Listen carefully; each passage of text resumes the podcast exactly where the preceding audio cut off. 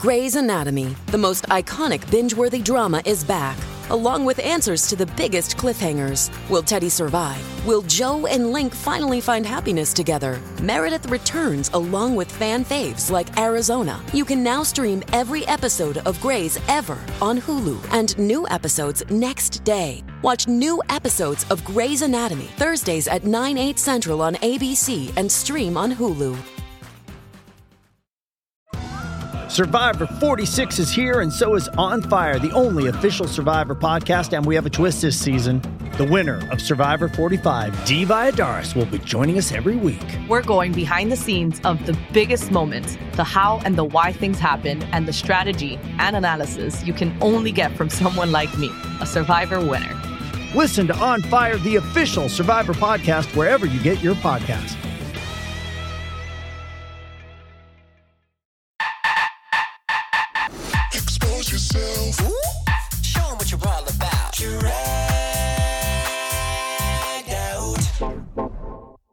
Hey, hey, hey, and welcome to Exposed Dragged Out. I'm Joseph Shepard, your host, and each week we dive into the lives of those individuals who went home a little bit too early on a RuPaul's Drag Race franchise.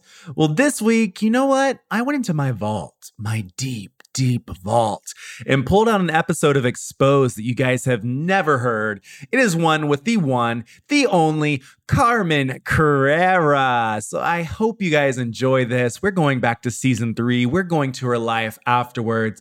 So listen, enjoy, and I love you guys so much. So thank you.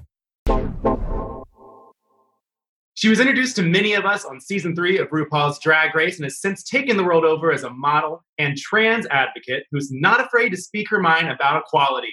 Her name is Carmen Carrera, and she's about to be exposed virtually. Thank you so much for being here, Carmen. Thank you so much for having me. I love watching your videos. Well, thank you. Thank you. And before we get started, I just want to go ahead and preface this by like, I know that we're going to be getting into some trans topics today and a conversation. And so if there's any a moment like where I misspeak or I say something incorrectly, like please inform me because I want to know the best that I can because I want to learn more, especially in this community as a white gay man. And I want others to learn as well. So if there's ever a moment, don't be afraid to say, hey, like there's something else. Cool. Cool. Let's get started. You were born and raised in New Jersey. What was little Carmen like?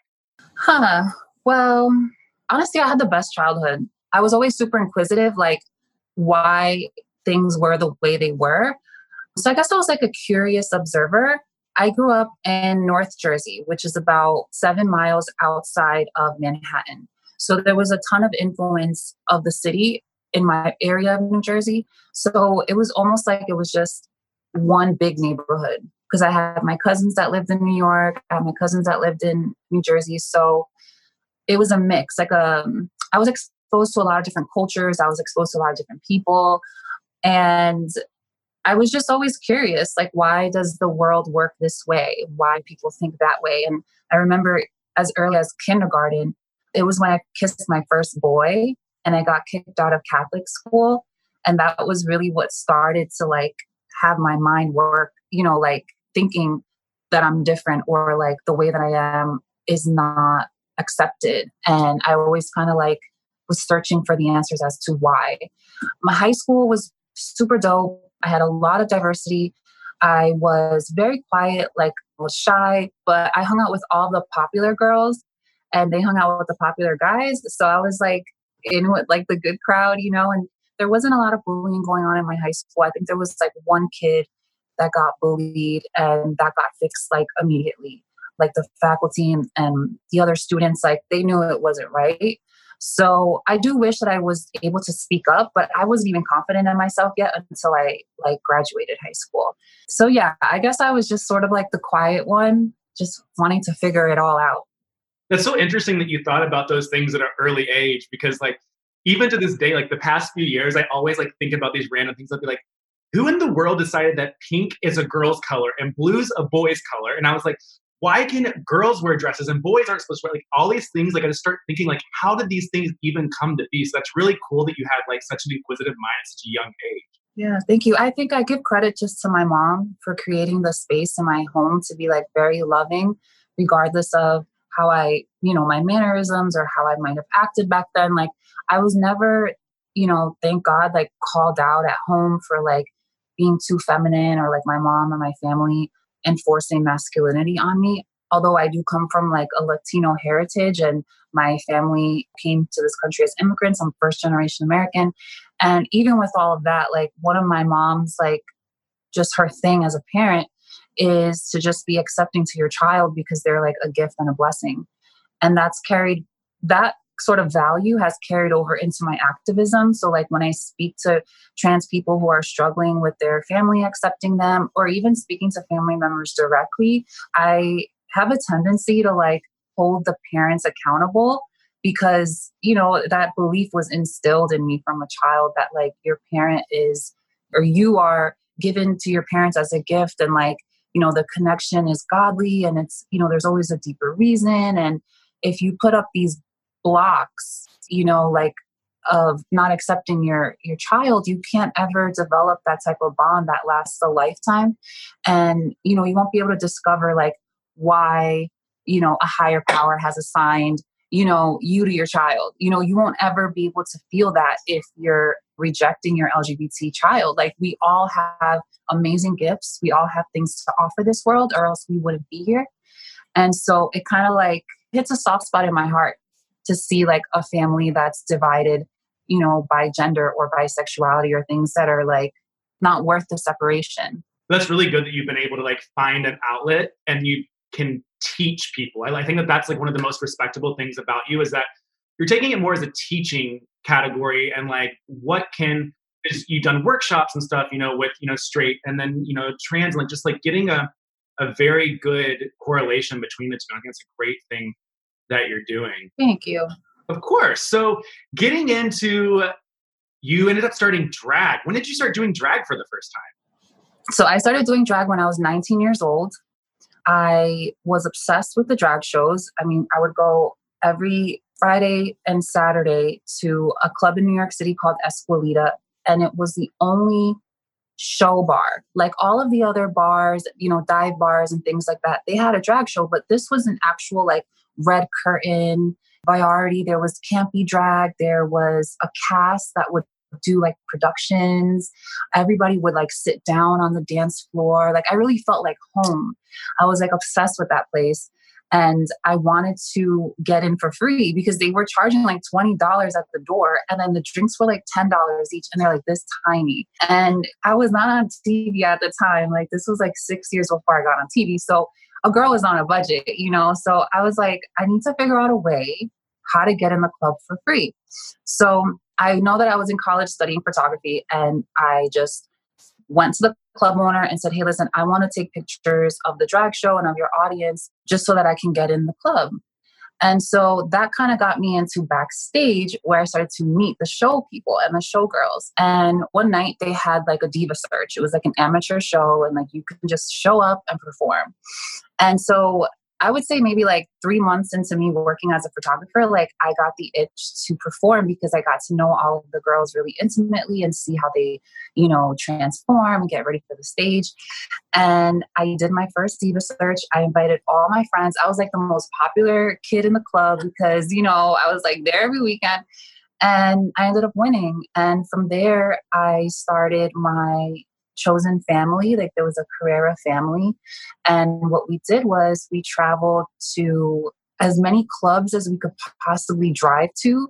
So I, you know, I was in Jersey. So I did Jersey nightclubs, Diva Search. I did New York. I did Philadelphia. I did Boston, Hartford, Connecticut. I would go all the way down to DC. I even tried Maryland, but they didn't have like amateur night. So I would take like me and my friends and we would just all go compete for the fun. And that's how I started until I got my first like big Saturday night booking. And, you know, it was the rest was history from there. That's so crazy that you like had like an actual traveling like little house that would like go around and do all those things. Yeah, because I was just like, man, we could take this by storm, you know. Because as like as a young gay person at the time, like I was hitting up all of the circuit clubs. So I was in Orlando, I was in Tampa, I was in Miami, I was traveling to Chicago, I was going to the pageants, I was in Texas. I became obsessed with like getting to know my people and like figuring out who I am, you know, because I've always questioned my gender since I was a child. I've always questioned my sexuality, like where do I fit in? Who am I? And at the time, you know, this is 15 years ago. Oh my gosh, we didn't have social media whatsoever. Like all we had were like creepy Craigslist ads and TV that was promoting like violence towards us. And there was nothing to look up to and say, you know, this is me. So I, I, needed to search for it. And that that's what got me to like travel so many places and meet so many people. I don't know. I just fell in love with just the whole nightlife, you know, just escaping reality and going to a place where there's so many people that are like me. And yeah, it was a lot of fun. It was like the best time of my life.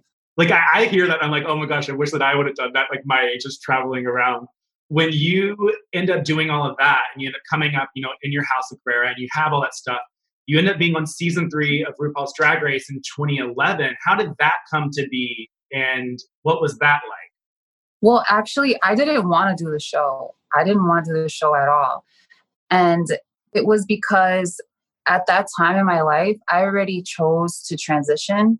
Like I knew, you know, I was I was married at the time. I had a same-sex marriage. We had children that whole, you know, dream of like living happily ever after for me, I didn't want to risk it, you know, like I didn't want to put myself out there and like fail or like, you know, so I was like, I don't want to compete. My friends were like, girl, you need to compete. Like, I guess because no one had ever seen the type of person, like my personality, like it was not on the show yet. And so I was like, I thought about it, and my friends pushed me. Like, literally, I waited till the day before I'm supposed to submit my audition to shoot my audition because I was just procrastinating so much. And I made the decision I'm like, listen, I'm going to go on the show, and it's going to be like a time capsule. Like, I'll always be able to remember after I transition, like where I started, you know? I didn't know what was going to be ahead of me. Like, I knew I wanted to transition, but I'm like, listen, let me just do this to leave like a little time capsule. So, I did it. And also, too, which I found out later, season two, Sahara Davenport actually referred me to the show, which kind of like, you know, pushed my application up a little bit, a few notches. And, you know, Ru and everybody ended up really, really loving me. They love my style. You know, like I'm such a mix of a person, you know, like I'm, I have a little bit of like urban influence, but I'm also like a little shy, like I'm a little reserved. My drag persona was like this, like stripped down, like, you know, like just feminine, like just exuding sexuality, like, you know, so they love that. So then they picked me and, and that's how I got on the show.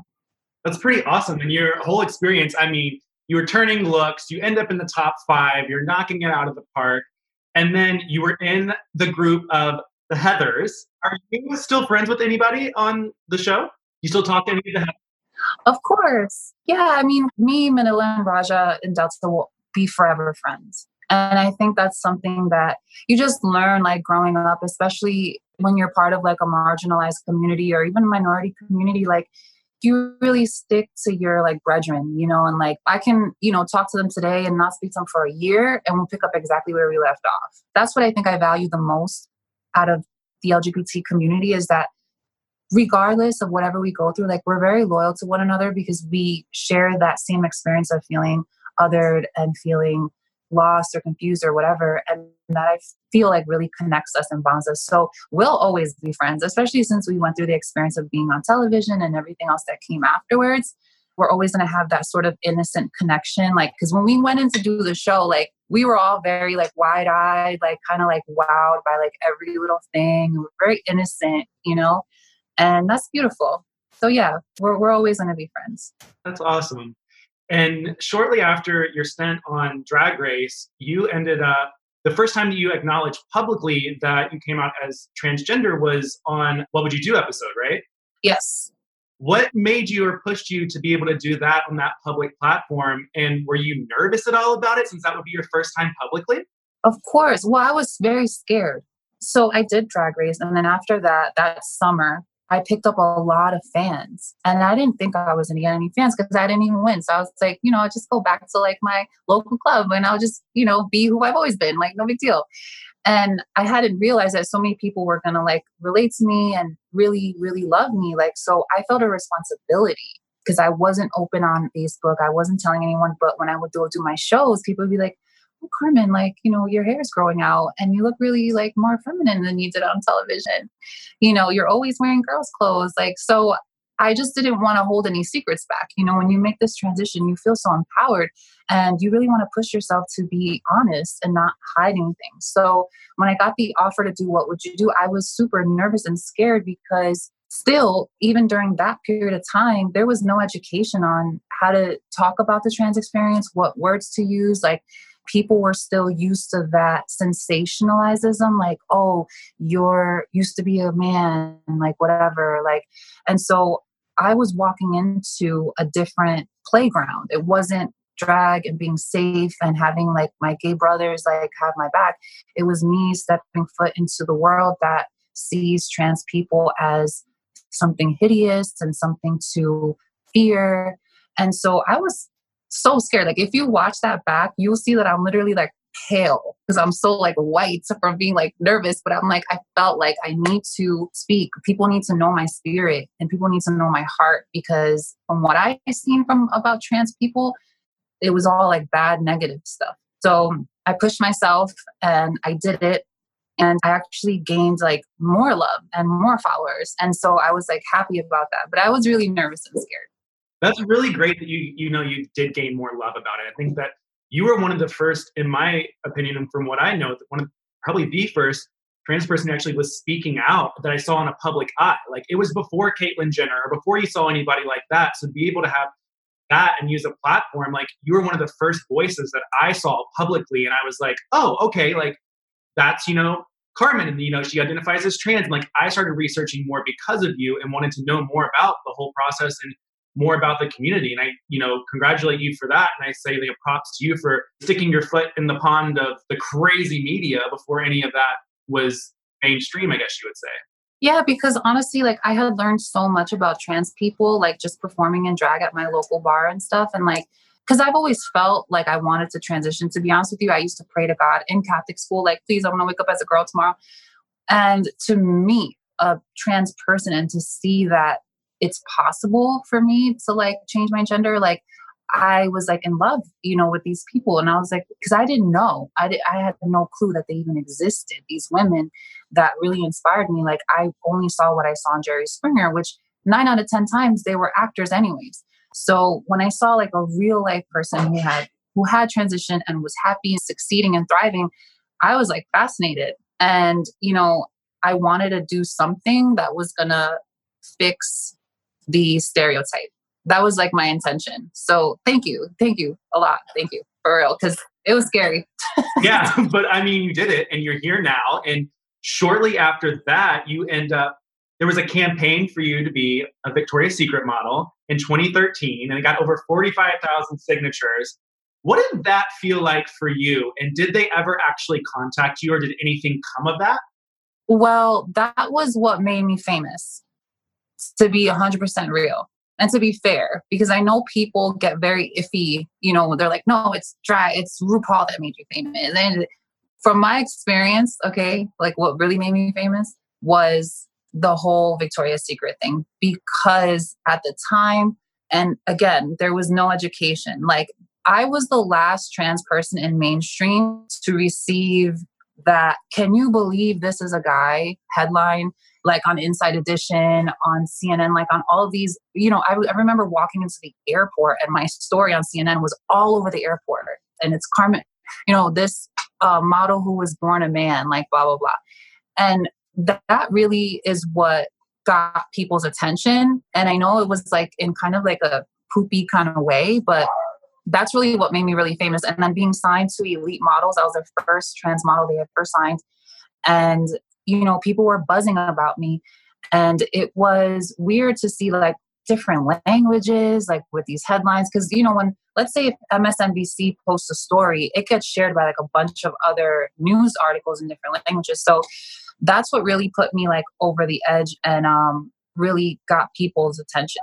And so it was dope, like, cause I actually, I believed that it was possible, but I was dealing with my agency telling me that, you know, they're never going to hire me. I was dealing with other people that kept wanting to manage me and like pulling me like in every single direction.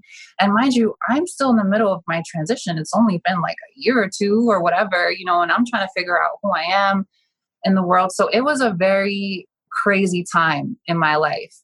Did I ever speak to them? Yes.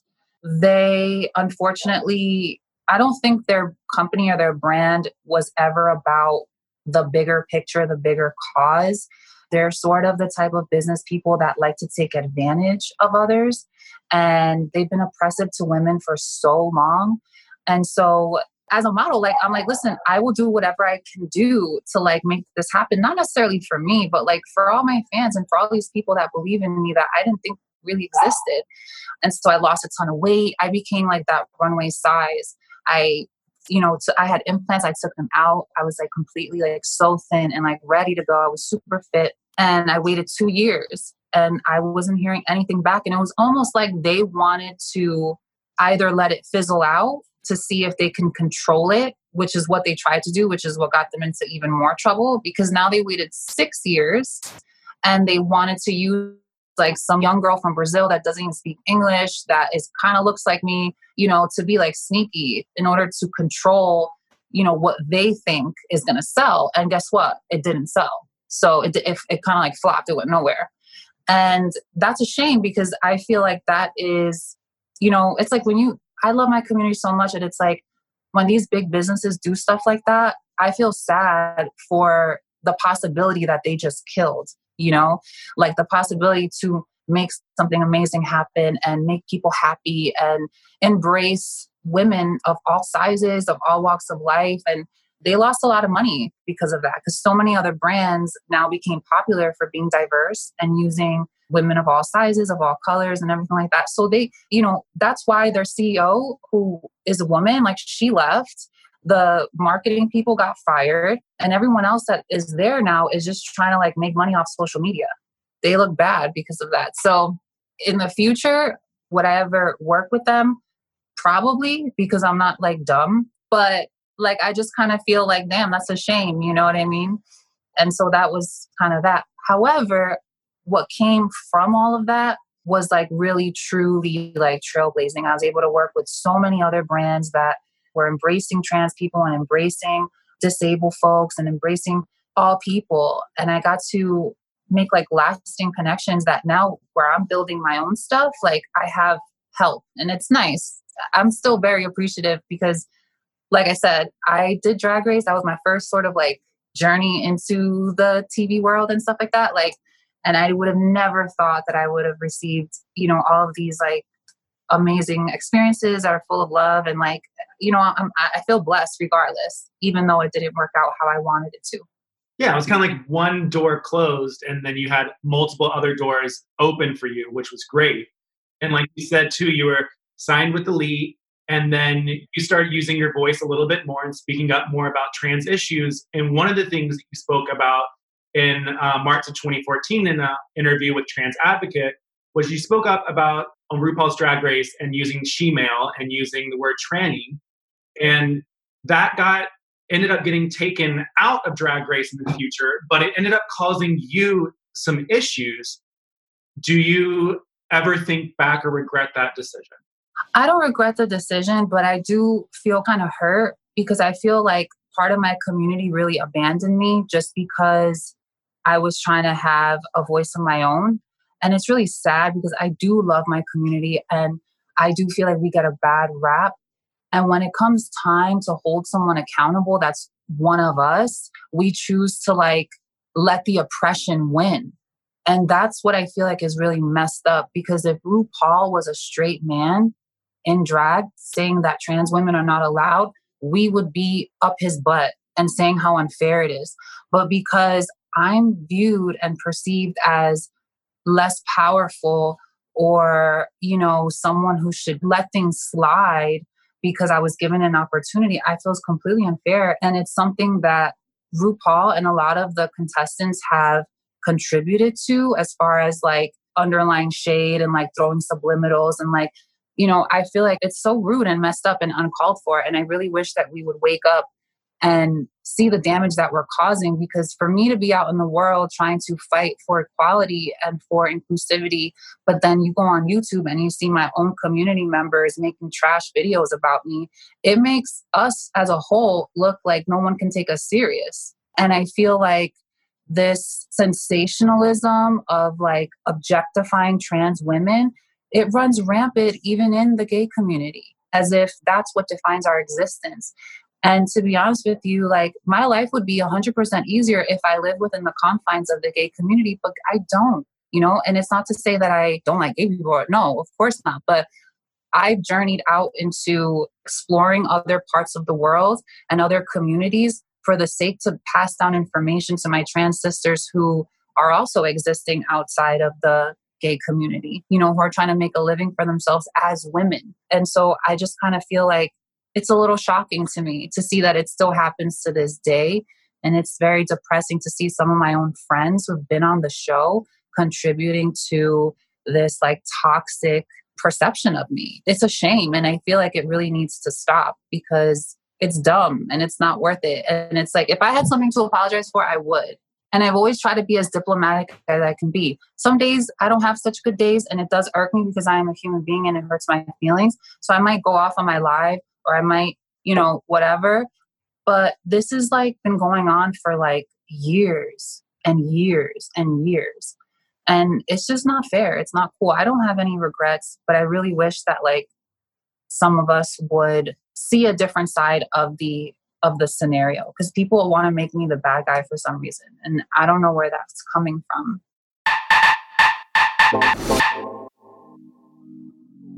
Reviews, they are everything, whether it be a podcast review, food review, any time that you can read what another person's experience is, you kind of feel like, hey, you know what? Like, I understand where you're coming from. It can help you make some of the biggest decisions that you have to make in your life. And when it comes to finding healthcare, ratings matter even more.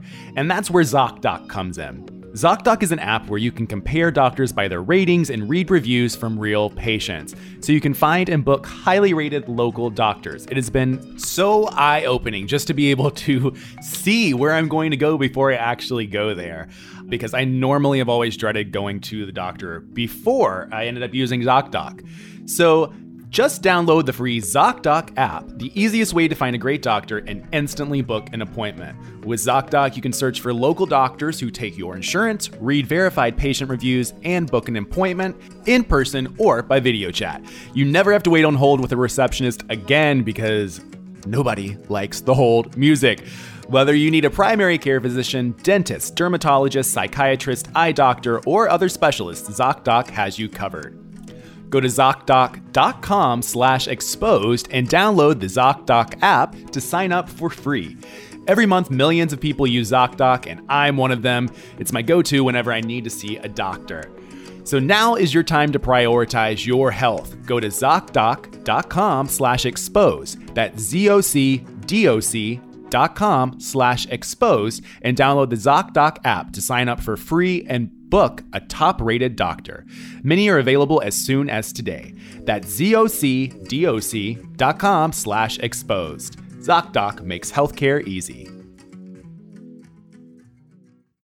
You speak your voice, you say what you say in that interview. And then did you face any backlash after that? Yeah, I got a whole lot of backlash. That backlash is still going on till this day because people want to see me fail. And I'm not ever going to fail. I'm not, unless I give up, you know, but it's like, I'm still getting shit for that. Like, I don't understand. I don't understand, darling. So, you know, it was terrible. It was horrible.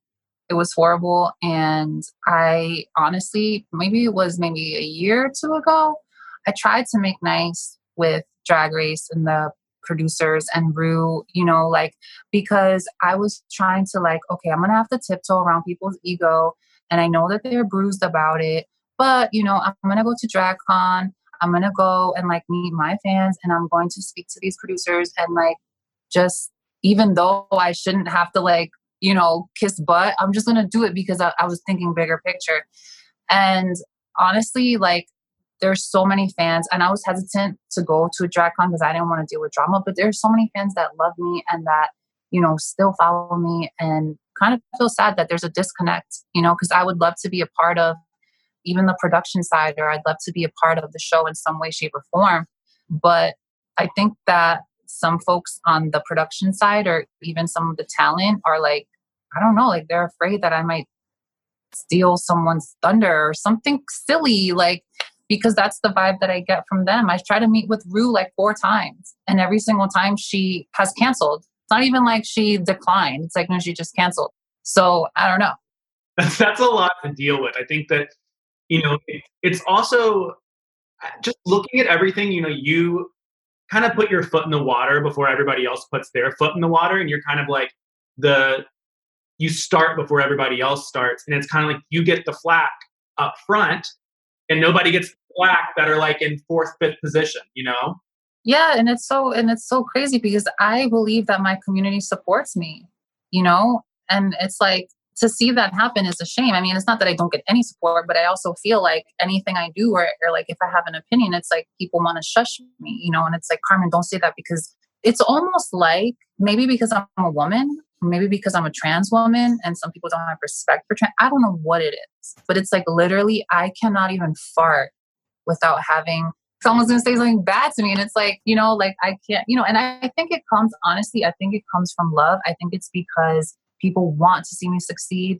And since, you know, I've maybe because I didn't walk Victoria's Secret, maybe because, you know, I'm not on good terms with RuPaul, like maybe because it's because of that, people think that I'm not capable of succeeding or something, when in reality, I've been able to do so much more outside of those two issues that people skim over and act like it's nothing when it's truly creating the path for the people that you see now. Like if I wasn't so bold and I didn't, you know, get pushed out there so far, it wouldn't have inspired so many people to say, oh, I can have that possibility. I mean, there's contestants that are on the show recently you know, that will give me credit like, oh, well, it was Carmen because, you know, she transitioned and she really made me believe that I could like have a life after my transition and do work and, you know, stuff like that. So if that's the case and, and that's who I am, like I don't really understand what the hatred is about, you know, and I think it really comes down to like people are just confused.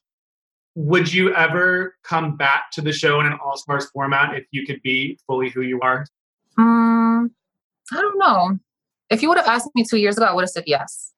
But now, what I'm doing now with my life, you know, I'm a CEO of my own company, but I do want to perform again. I miss performing. And if it takes to go on All Stars to reintroduce myself, I probably would be open to it, yes.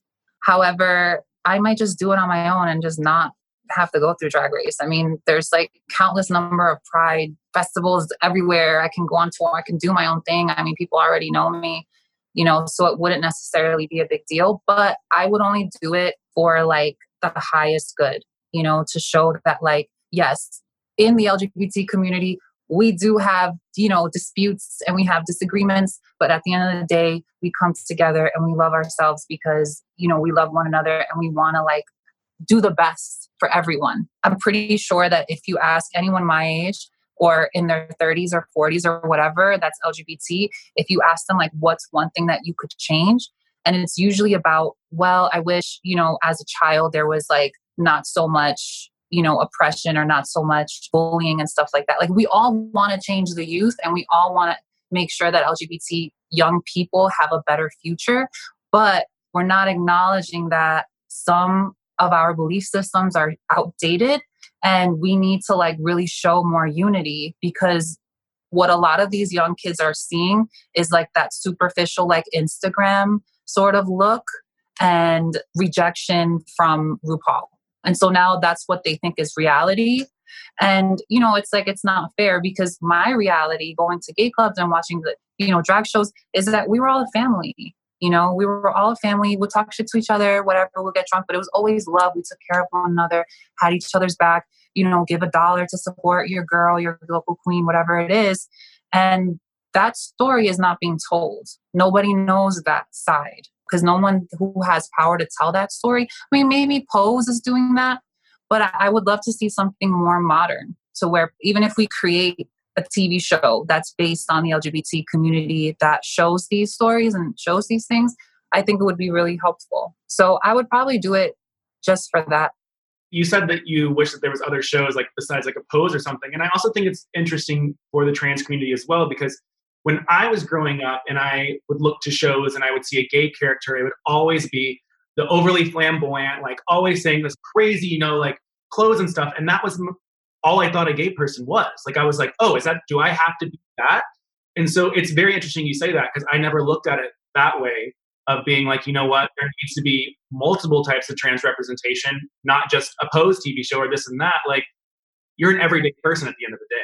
Yeah, exactly. Like I have to live my life every single day, like outside of, you know, my public persona. Like, and I have to develop myself as an adult as well, you know, and I have to say, you know, when I transitioned, it was like, yeah, it was a lot of hoopla in the beginning, but I would say three years ago when me and my husband decided to split and I had to move out in my own place and he had to move out in his own place, like that's really where I learned that I'm someone in the world as well. Like you know my public persona is not my whole life and that's not going to be forever like what am i going to do with my future?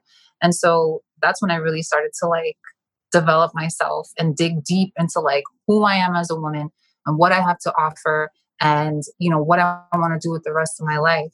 And so um yeah i think it's really important to tell these stories because there's so many people who are sort of like in need of this inspiration you know? So we'll see what happens. Maybe maybe there might be something you know, I know that Janet Mock, she's um, working with Netflix and she's producing a couple of shows. So that's, you know, that looks hopeful. But I hope to see more stories about unity and make it modern and make it cool and make it so that we can sort of influence that positive connection. All right. So, last question about RuPaul, and then we're getting all this off and going straight into some really great things. Back in January, you had a tweet where you said, I'll read it verbatim, but you said for someone to consciously block the truth of trans performers and the progression of our movement, all because the public at large doesn't know any better, it's just cruel and evil use of power. RuPaul is the Hitler, false prophet, antichrist of the LGBTQ community. And when you said that, you got a whole lot of flack. And a particular um, YouTube drama channel blasted it to a degree as well. Do you feel like what you said was taken out of context? I feel like anything I say gets taken out of context, number one. And number two, I meant to be a little bit disruptive because I was just sick and tired of dealing with the traumatic side of another like parent who lost their trans kid or another trans person that committed suicide. Like I work directly with all of these organizations and I hear all these stories and it just it boils my blood when I see, you know, every year repeatedly like RuPaul is like denying our place. And it's not even like trans performers aren't applying, they are applying. I know a lot of them who have applied. So, yeah, like I sent that tweet out because I was just sick and tired of it because I think Ru preys on the fact that the public sees drag as like a male that dresses up as a woman for work. And that's what has become his like safety net because the majority of people see it that way. And then like our gay brothers and sisters just want to be quiet about it because they don't want to ruffle up any feathers. So now it makes carmen look like she's nuts which is messed up.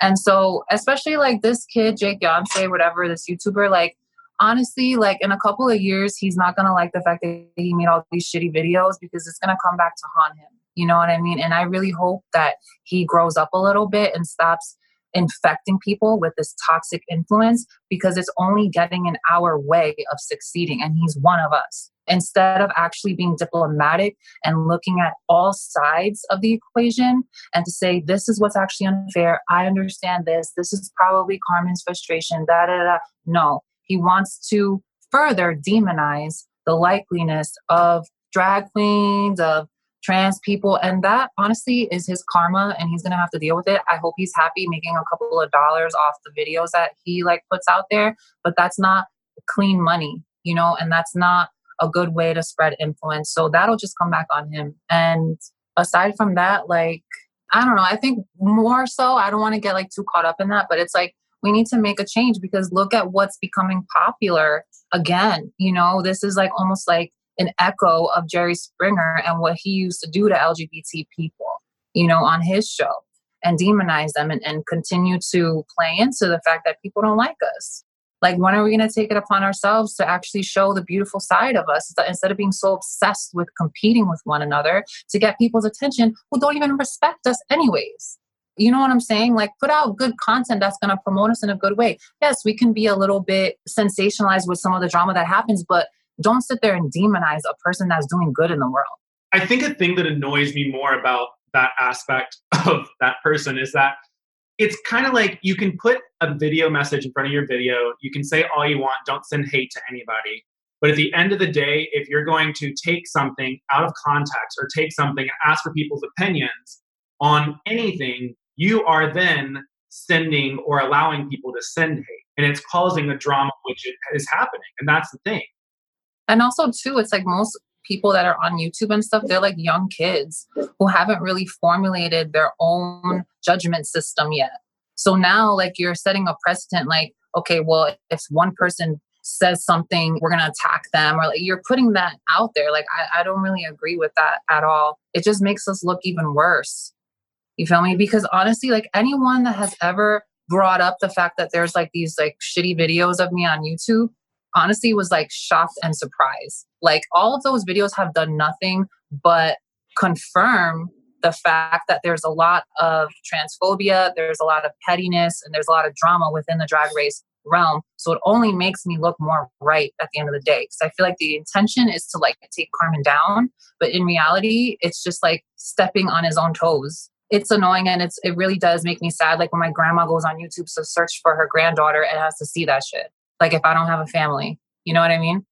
I had a viewer send in a question. They are a trans woman, they identify as a trans woman, and they want to know how your physical transition affected your mental self awareness and outlook on life. And have you felt a major difference since pursuing your desired self? To be honest, transitioning as a child for me was always a dream. I didn't think it was possible. And so I didn't allow it to weigh on my heavy too much on my mental side. I think that once I started to transition and I experienced a lot of traumatic experiences as far as like being called out in public, dealing with transphobic comments, just being denied access to a lot of places. I feel like that for me is what really like kind of screwed up my mental a little bit because it caused me to like question my safety and it also made me question like if I was making the right decision. And so what got me through that honestly was going back home and reestablishing a connection with my family because I transitioned outside of home. I got married, I was on TV, then I was transitioning and on the road. So my mom and my grandma and my sister, like all the people are very important in my life, they were not there for like my changes. Like I, I sort of left the house one way and came back home a completely different person. And so reconnecting to them and you know letting them know like on the inside i'm still the same person who still needs love and affection and who still sometimes needs clarity and understanding you know was something that was really powerful.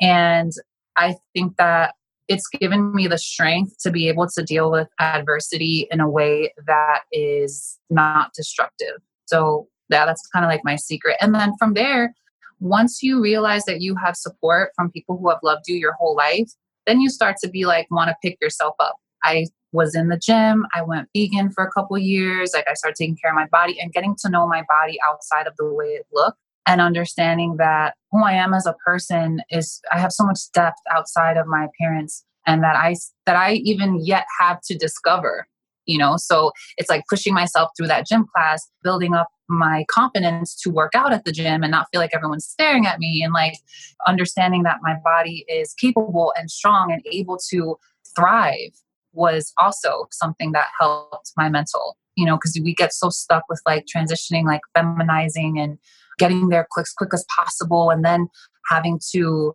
have the rest of the world around this transition as well and going through those emotions like sometimes you can start to feel lost and you start to get consumed and overwhelmed and you know the dysphoria will kick in like everything's wrong and never gonna achieve what i want like i won't ever get to a place where it's just normal and i can just be a human and like just whatever. Like, and it really gets to you. So I would say, like, going back home to family and also getting involved in something that's healthy for your body, whether that's just yoga, because I know a lot of girls are a little afraid, like, I don't want to lift weights and like get all bulky, you know, whether it's just running the treadmill or setting a goal for yourself that you can push yourself that has, you know, a goal that has nothing to do with transitioning, that has nothing to do with feminizing, that has nothing to do with getting people to support you. Like small things that you can push yourself to achieve. That's really, really helpful. That's really good advice. I never like, you know, would put those two and two, but it's kind of like gives your mind an ability to grow outside of you growing as a human being too, which is actually really, really good. Yeah, exactly. Because like we get so consumed, our whole world gets flipped upside down with the transition. Like it's not as like we make it look easy, you know, like we make it look like, oh yeah, you just took some hormones and I got some surgery. Like I'm so happy. Yeah, we have those moments, but that's not all the time like that. You know, you get insecure. You don't. You already don't feel like you're enough. And I feel like a lot of people get confused because they think that the trans community had to transition in order to accept themselves. And that's not 100% true. Like for me, I've always accepted myself. It was the outside world that told me that I was wrong you know and my decision to transition was something that i made for my future but it wasn't like i didn't accept myself in the first place like i've always accepted myself and then it's like everything else that comes with the whole process is just something that you have to survive speaking of surviving and acceptance and helping others you end up what was it like a year and a half ago uh, you end up becoming a part of love loud a very very big and great organization you want to tell a little bit about that and how you got involved yeah, of course. So Love Loud reached out to me to be on their board once I participated, I think as an influencer.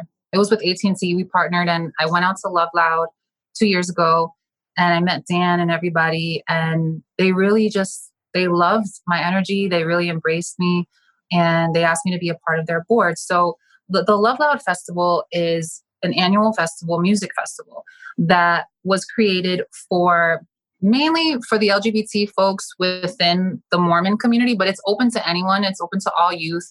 It's a completely safe place. There's no alcohol that gets served. And it's just full of life and energy. And part of Dan's mission was to prove and to show that like LGBT people are worthy of love and we need to take care of them because there was an epidemic breaking out in the Mormon community of LGBT people committing suicide. And it was something that was it was increasing like at an alarming rate. And he wanted to do something that was going to bring folks together and sort of I guess lift the veil of like I guess adversity. Like people were just so against anyone that was LGBT and he wanted to change that perception. So he created this, and I'm a part of the board, and I'm able to see where all of the money goes. I get to see where, you know, who's benefiting. I visited the um, Encircle home, it's a house that's in Provo, in Utah. And, you know, it's all these amazing LGBT kids who visit and get all the resources that they need, whether that's mental health, whether that's you know, dealing with family, transitioning, like all of that stuff, you know, finding a job, going to school. And that for me was like huge because I didn't even realize that anything like that existed. And it actually inspired me to go out into South American countries and work with, there's an organization called Presente. And we just opened up our first house in Peru, which is where my parents are from which serves the LGBT community over there. And that's something that they've never, it's unheard of even out there. Because it's the same thing in Latino culture. Like if you're gay or lesbian or trans or bisexual or pansexual or any anything within the LGBT umbrella, like they completely disown you. And that's something that's like normal, especially in like Colombia and Peru, parts of Ecuador, Brazil. I've been to all these places. I shot a documentary in Brazil actually talking about the crime rates because it's actually the most dangerous place to be if you're LGBT. And so it's literally part of my passion, honestly, to be able to give back because there's so many of us and we have no clue or no idea. You know, we keep believing that we're this like minority when in reality, like we're so multidimensional. Like LGBT people, it goes across races, genders, like everything. You know, like we're part of everyone. Little does the world know that we are the world. Like we have everything in our community. So yeah, so working with Love Loud has been a blessing. And now I'm able to also, I'm still working with Love Loud, but I'm able to like try to like spread that love, I guess, to other places. Hopefully we can do like Europe, hopefully we can go to Australia. But it's beautiful. Like I love doing this type of work because when I go to work, it doesn't feel like work. It doesn't feel like I have to worry about people's judgment. It only makes me feel like more purposeful and more useful. So that's why for me it's like such a blessing. And Dan is great. Everyone everyone on the board is amazing. Very very happy that you have this whole time ever since you did transition you've been able to speak your mind and you have spoke your mind about issues that are very important for you and you have been a big fighter for the LGBTQ community. I think that that's amazing and phenomenal. I think that sometimes you are not credited as much as you should be credited. And I don't like seeing when you do end up getting hate because at the end of the day, three years later, the people that were fighting against you are the ones now trying to push for it. And I think that that's like craziest thing in the world. But what are you doing currently? I know that you said you have like a business venture and stuff. Like what's what's going on that you're currently working? Well, I just started CC3 Entertainment, and it's basically a talent and marketing agency for incredibly inspiring individuals. So now it's like I get to take everything that I've learned through my own journey and I get to take young LGBT people or not even people, it's LGBT friendly. Like it's not just an LGBT agency, but it's anyone who is inspiring and sort of has a similar intention as to what mine is. And yeah, like it's being signed to Elite and going through what I went through with them really is what pushed me to be like, I'm going to start my own agency. I see so many people that, you know, have what it takes, are worthy, are talented, you know, have good intentions and want to do amazing things. They just don't have the right connections. And a lot of even some of the trans girls that I represent now, like they feel bad about having to like push their sexy side out just to get like a like or just to get people to like recognize them. And it's like you shouldn't have to do that. You know, it's like our image has been sexualized because that's what used to grab headlines. And now we have an opportunity to create a shift where people can get to know LGBT people outside of the stereotypes, outside of the flamboyant gay, outside of the like, you know, sexy transgender that wants to fool your husband, like all these shitty stereotypes. They need to change. And it's going to take us to like do it ourselves. No one's going to come in from the outside world and bless us because they don't know what we've been through. It's going to take us who have been here, who've been around, who have seen the community, that knows the community, that's going to go out and like push the people out there, you know, and put them in better positions to help make this change. So that's sort of like what I've been working on. That's been taking up a lot of my time. And I'm a CEO now. It's my company. I'm like excited. I feel good. And, you know, the best is yet to come. You know, like I'm still I'm still working on my YouTube channel. Like I don't I have a ton of content that I film. I just don't know like how to edit it that well. But I'll figure that stuff out. Like in the meantime, I'm keeping really busy with this agency and stuff. And we just launched the website. It's cc3entertainment.com. And um, I'm excited for the future. going to change the world.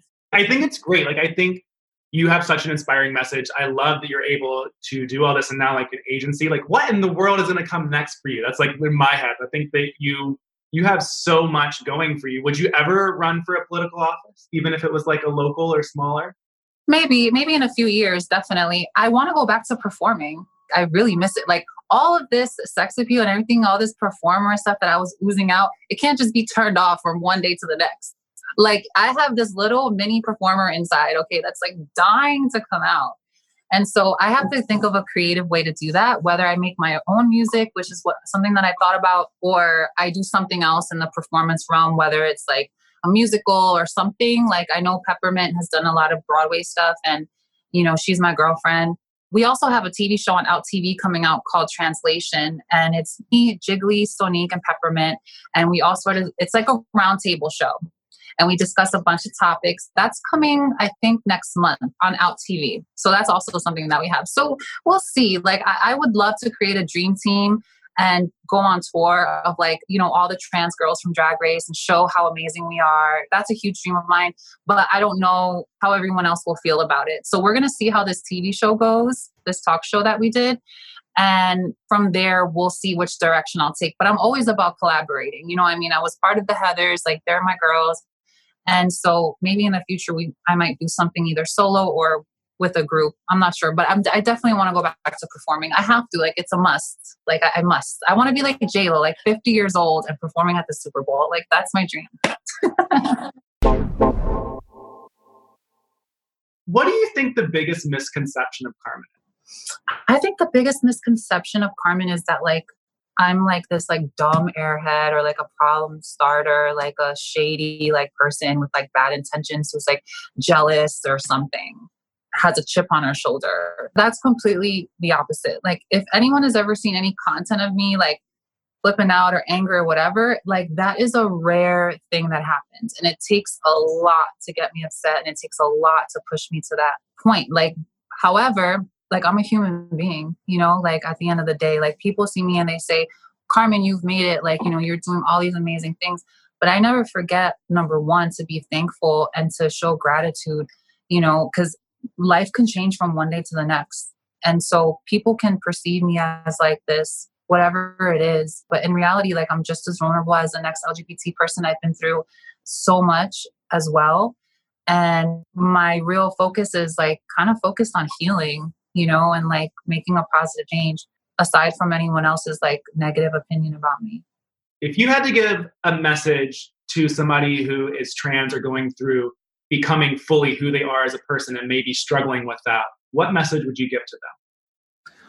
I would say be strong, be patient, and stay connected to your heart. You know, this world can turn you to be very cold. This world can turn you to be very superficial. And sometimes you can even be your biggest enemy sometimes. And what's most important is that you communicate, that you remain humble, and you create like a support system. Because me, honestly, and I will tell you the truth, like I always believe that I can do it all by myself. I believe that, like, you know, I was invincible. You know what I mean? Until I actually went through all these experiences. Because once I filmed Drag Race and came back home, I felt so invincible. I'm like, you know what? I did the show. It was fun. I'm taking my hormones now. I'm, you know, on my life. Like nothing will ever bother me ever again. I made it, you know, whatever. And uh, not true. Things will affect you and things will break your heart and you won't, you know, not know what to do or not know what to expect. And you might feel things that you didn't necessarily think you were going to feel because you can talk to one other trans person and their transition can be completely different than yours. Your body can have different side effects. Whatever, you still have to go under the knife. It's very scary. So, having something like a person or a group of people that can keep you grounded and support you and even remind you sometimes that you are loved and appreciated regardless of any gender you know like that's so important so it's like you must find people that are like that in your life and keep them really close to you and appreciate them and value yourself as well I think that just applies to everybody too, just across the board. You have to be able to value yourself. My last question to you is this for those that are not trans and for those that are cisgender straight males, women, gay, like queer, lesbian, for those who are not in transgender shoes and who are not in that world at all, what can we do to be able to help you out? I guess aside from support would be like educating yourself. Because honestly, you don't really know the answers to a lot of things, you know? And support is like so valuable, you know? Like it's so valuable, like just to know that like someone is there to hold your hand or that, you know, someone's there to just listen to what you have to say. And, you know, it's not necessarily about like you relating to my experience, it's more about just being there and being available and you know understanding that to some extent you have a privilege and that is being i guess 100% okay with your gender. You know what i mean? Like that's something that many of us really don't have.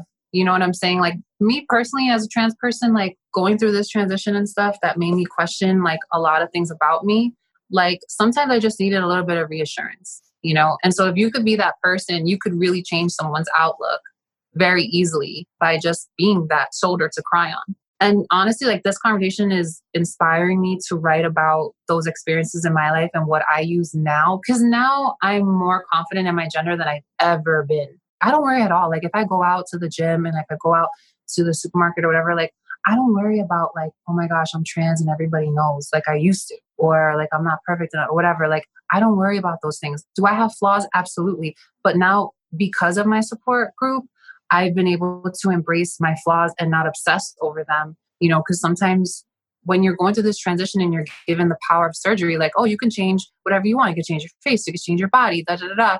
It can get you lost sometimes. And sometimes you have to like, you need other human beings, you know, to remind you to like be happy and grateful for what you have.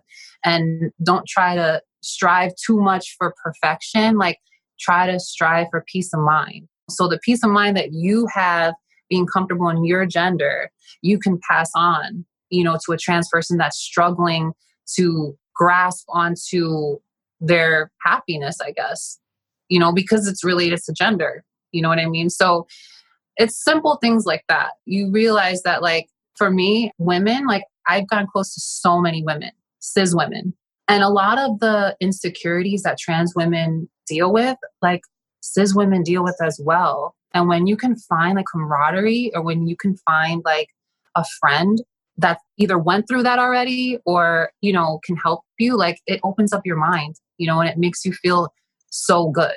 So it's like you as a gay man, you can probably speak to a trans man about being a man in society, you know, and like that can probably, it's like a priceless gift is peace of mind.